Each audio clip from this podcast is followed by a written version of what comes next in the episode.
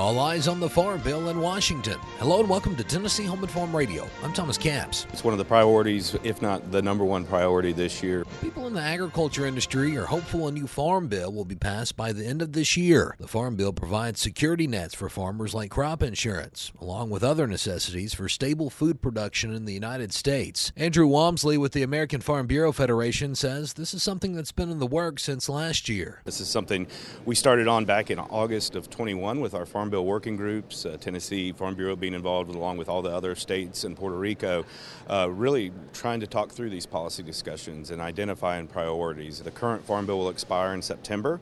Uh, I think it's going to be a heavy lift to, to, to, get a new farm bill done by then. Um, so probably need a little short-term extension, but but definitely a pathway and a need to get a farm bill done this year. Walmsley believes the farm bill is more important now than ever before. When you look at all the challenges from you know geopolitical and trade to to you know high input costs for producers, you know those type of items are what make up the farm bill. AFBF President Zippy Duvall is slightly concerned the large number of new lawmakers in the House of Representatives could pose challenges in passing a farm bill, but he has hope it will get done. 81 new members, 179 that's never worked on a farm bill, 260 has never been in a farm bill debate. That's half of Congress that absolutely has absolutely no idea how really important those farm programs are to us.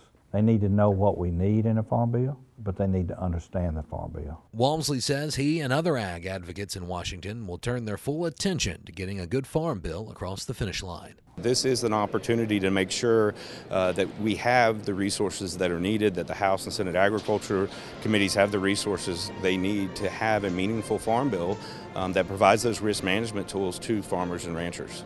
For Tennessee Home and Farm Radio, I'm Thomas Capps.